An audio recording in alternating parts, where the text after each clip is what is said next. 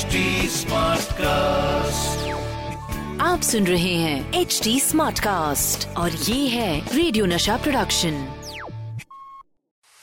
RJ अनमोल की अनमोल कहानियाँ। भाई कहते हैं कि साल में करीब करीब 300 से साढ़े तीन सौ फ़िल्में हिंदुस्तानी सिनेमा में बनती हैं। अब कुछ फ़िल्में हिट होती हैं बहुत सारी फ्लॉप होती हैं और ऐसी बहुत सी फ़िल्में होती हैं जिनके बारे में लोगों को मालूम भी नहीं है। और कुछ चुनिंदा फ़िल्में ही होंगी जो आज से सौ साल बाद भी जब लोग कहेंगे भाई कौन सी फ़िल्म रिलीज़ हुई थी सौ साल पहले?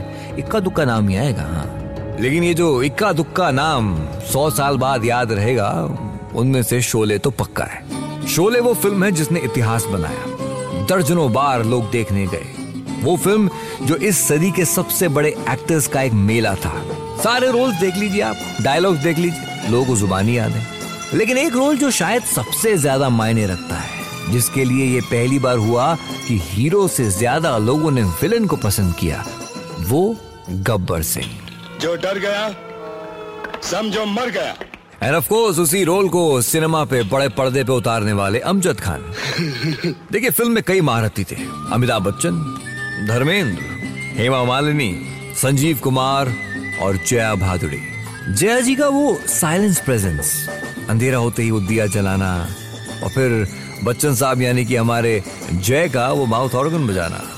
शोले के बारे में लोग बहुत डिटेल में बात करते हैं। अरे छोटी छोटी चीज़ों के बारे में, सांबा हो, बसंती की घोड़ी, धन्नो हो, मौसी हो, एके हंगल वाला सीन हो, हेलेन जी का डांस हो, पंचम का म्यूज़िक हर चीज़। लेकिन इस रोमांस के बारे में, जो जया जी और बच्चन जी के बीच में था इस सटल परफॉर्मेंस की ज़्यादा चर्चा नहीं होती, होनी चाहिए। Acting without acting saying volumes without saying लेकिन जया जी का जो कंट्रीब्यूशन है इस फ़िल्म में, वो उनकी एक्टिंग के अलावा गब्बर सिंह में भी है। अब आप कहेंगे, यार ये कैसे? तो बस, यही मेरी आज की अनमोल कहानी बनेगी। जया भादुड़ी, आज जया बच्चन। उनके पिताजी, तरुण कुमार भादुड़ी माता जी इंदिरा भादुड़ी। तरुण कुमार जी हमारे देश के बहुत ही रिस्पेक्टेड जर्नलिस्ट में से एक माने जाते थे। तरुण जी खुद पश्चिम बंगाल के कृष्णनगर से थे और इंदिरा जी बिहार के धनपुर से। अब जैसे उस वक्त होता था, छोटी उम्र में शादी हो गई। 1948 में जया जी का जन्म हुआ तो पूरा परिवार उस वक्त जबलपुर में था। फिर नागपुर शिफ्ट हुए। नागपुर टाइम्स में चीफ रिपोर्टर बने तरुण जी। वहाँ कई सालों तक रहे। जया जी ने वहाँ की बंगाली गर्ल्स हाई स्कूल में पढ़ाई की, और यही वो टाइम था जब द स्टेट्समैन न्यूज़पेपर के कॉरेस्पॉन्डेंट बन के भादुड़ी बाबू भोपाल पहुँचे। साठ का दशक था और भोपाल से बस 160 मील दूर चंबल के सीने में डाकुओं का राज था। डाकू जो अपने आप को बागी समझते थे, हथियार उठा चुके थे और इन्हीं बागियों के बीच में जा पहुँचे थे तरुण कुमार जी, यानी कि जया भादुड़ी जी के पिता। 13 नवंबर 1953 की शाम थी। मध्य प्रदेश के डेप्यूटी सुपरिटेंडेंट ऑफ़ पुलिस सिर्फ़ 26 साल के आरपी मोदी ने डाकुओं के एक छोटे से गिरोह को भिंड के गाँव में घेर लिया था। अंधेरा बस होने ही वाला था। पुलिस की टुकड़ी चंबल के भीड़ों का आसरा लेकर धीरे धीरे आगे बढ़ने लगी। इससे पहले कि डाकू को समझ पाए, पुलिस की एनफील्ड बंदूकों ने अंधाधुंध फायरिंग शुरू कर दी। इस फायरिंग में 11 डाकू मारे गए और उनमें से एक था गिरोह का सरदार, जिसके चेहरे का एक हिस्सा डीसीपी मोदी के फेंके हुए ग्रेनेड से छल्ली छल्ली हो गया। उसका नाम था गब्बर सिंह गुज्जर। जी the real life Gabbar Singh. अखबार में इसकी हैवानियत के किस्से पढ़ के लोगों की रूह काँप जाया करती। ये गब्बर सिंह डायलॉग नहीं बोलता था। हाथ भी नहीं काटता था। लेकिन जो भी पुलिस को इसके बारे में खबर देता था, चाकू से उसकी नाक काट के गाँव में छोड़ दिया करता था। थोड़ा और पीछे ले जाता हूँ 1926 में।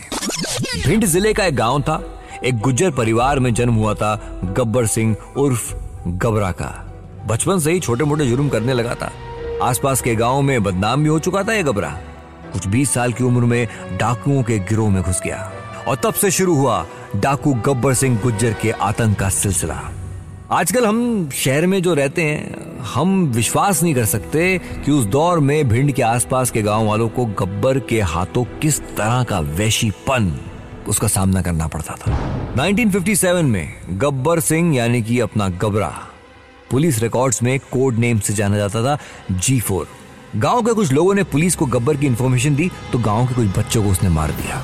एक तांत्रिक ने गब्बर को कहा था अगर 116 बच्चों की नाक की आहुति देगा तो वो अमर बन जाएगा। बच्चों पे इसलिए बड़ा जुल्म करता था।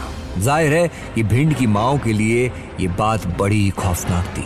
जब गब्बर के अत्याचार की हदें पार हो गईं, तो मध्य प्रदेश सरकार ने बीस हज़ार रुपए का इनाम रखा। यूपी की सरकार ने बीस हज़ार का इनाम रखा और साथ ही साथ राजस्थान पुलिस ने दस हज़ार। बीस बीस, दस, कितने हुए?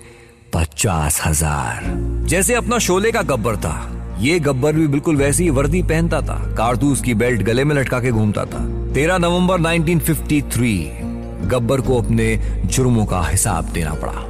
अब मैं आपको जोड़ूँगा कि कैसे ये गब्बर सिंह असली बना गब्बर सिंह और शोले और इसमें तरुण जी हमारे जो जया जी के फादर हैं, उनका कंट्रीब्यूशन था। साठ का दशक था और काफ़ी सारे डाकू थे जो सरेंडर करने लगे थे। मगर सब डाकू गब्बर की तरह हैवान भी नहीं थे। कुछ लोग तो सिस्टम के शिकार थे। पैसा अमीरों से लूटते थे, गरीबों में बांटते थे। तरुण भादुड़ी जी, यानी कि जया जी के पिताजी, उन्हें भोपाल भेजा गया था कि वो इन डकैतों पे रिसर्च करें। ये डाकू बड़े खतरनाक थे बॉस लेकिन, तरुण जी का दिल कुछ ऐसा था कि वो सबको जीत लिया करते थे। जब इन डाकुओं पे रिसर्च कर रहे थे, इनसे मुलाकातें कर रहे थे तो वहाँ पे सब डाकुओं के दोस्त बन गए। उनके परिवार का एक तरह से हिस्सा बन गए, सबका भरोसा जीत लिया। गाँव के लोग, डाकू, उनकी पत्नियाँ, बच्चे, रिश्तेदार, सब अपनी कहानी अब तरुण जी को बताने लगे। इसी के साथ साथ जो डाकू मारे गए थे, उनकी कहानियाँ भी उन्होंने सुनी और इन्हीं में से एक था गब्बर सिंह गुज्जर। तरुण कुमार भादुड़ी ने इसी एक्सपीरियंस को लेके बंगाली में दो किताबें लिखी। बीहड़ बागी बंदूक और अभिशप्त चंबल। अभिशप्त चंबल बड़ी हिट हुई। इंग्लिश में ट्रांसलेट भी हुई। यही वो दौर था जब फ़िल्मों में भी चंबल का रेफरेंस आना शुरू हो गया था। चलिए, अब यहाँ से लेके चलते हैं आपको सीधा माया नगरी बम्बई में 1970s का टाइम था। सलीम और जावेद जंजीर की स्क्रिप्ट प्रकाश मेहरा को बेचने के बाद एक खास स्क्रिप्ट लेके घूम रहे थे। काफ़ी लोगों ने रिजेक्ट की। प्रकाश मेहरा ने भी रिजेक्ट की। लेकिन जब जीपी सिप्पी के पास पहुँचे तो उनके बेटे रमेश को कहानी सुनाई, रमेश फ़ौरन तैयार हो गए। कहा, सलीम जावेद को, आप स्क्रिप्ट लिखिए। देखिए, अच्छे लेखक अपनी कहानी की इंस्पिरेशन कहीं ना कहीं से तो लेते हैं। सलीम साहब के दो दोस्त, वीरेंद्र सिंह बायस, यानी कि वीरू बना एक किरदार, और दूसरे दोस्त, जय सिंह राव कालेवर बने जय, यानी कि बच्चन साहब का किरदार। सलीम खान के ससुर का नाम बलदेव सिंह था तो वहाँ से ठाकुर बलदेव सिंह का किरदार आया। अब गब्बर सिंह का जो किरदार था, वो रियल लाइफ गब्बर सिंह गुज्जर की लाइफ पे आधारित था। सलीम साहब खुद इंदौर से थे, उनके पिता भी पुलिस में थे। इन्हीं दिनों तरुण भादुड़ी की किताब बहुत पॉपुलर थी। जब अमजद खान को गब्बर का रोल मिला तो उन्हें पहले तो समझ नहीं आया मैं तैयारी कैसे करूँ। लेकिन फिर उन्हें तरुण कुमार जी की किताब के बारे में बताया। अपशब्द चंबल। अमजद खान ने पूरी किताब को पढ़ा उसमें गब्बर सिंह के बारे में गौर से पढ़ा अपनी बेगम शैला जी को भी पढ़वाया। और फिर वहीं से उन्होंने पूरी तैयारी रेफरेंसेस लेके ड्रेस सब कुछ एक एक चीज़ घोट के पी ली और फिर जब स्क्रीन पे उतारा तो हम जानते हैं फिर गब्बर का क्या हुआ। कितने आदमी थे? आरजे अनमोल की अनमोल कहानियाँ। आप सुन रहे हैं एच डी स्मार्ट कास्ट और ये था रेडियो नशा प्रोडक्शन एच स्मार्ट कास्ट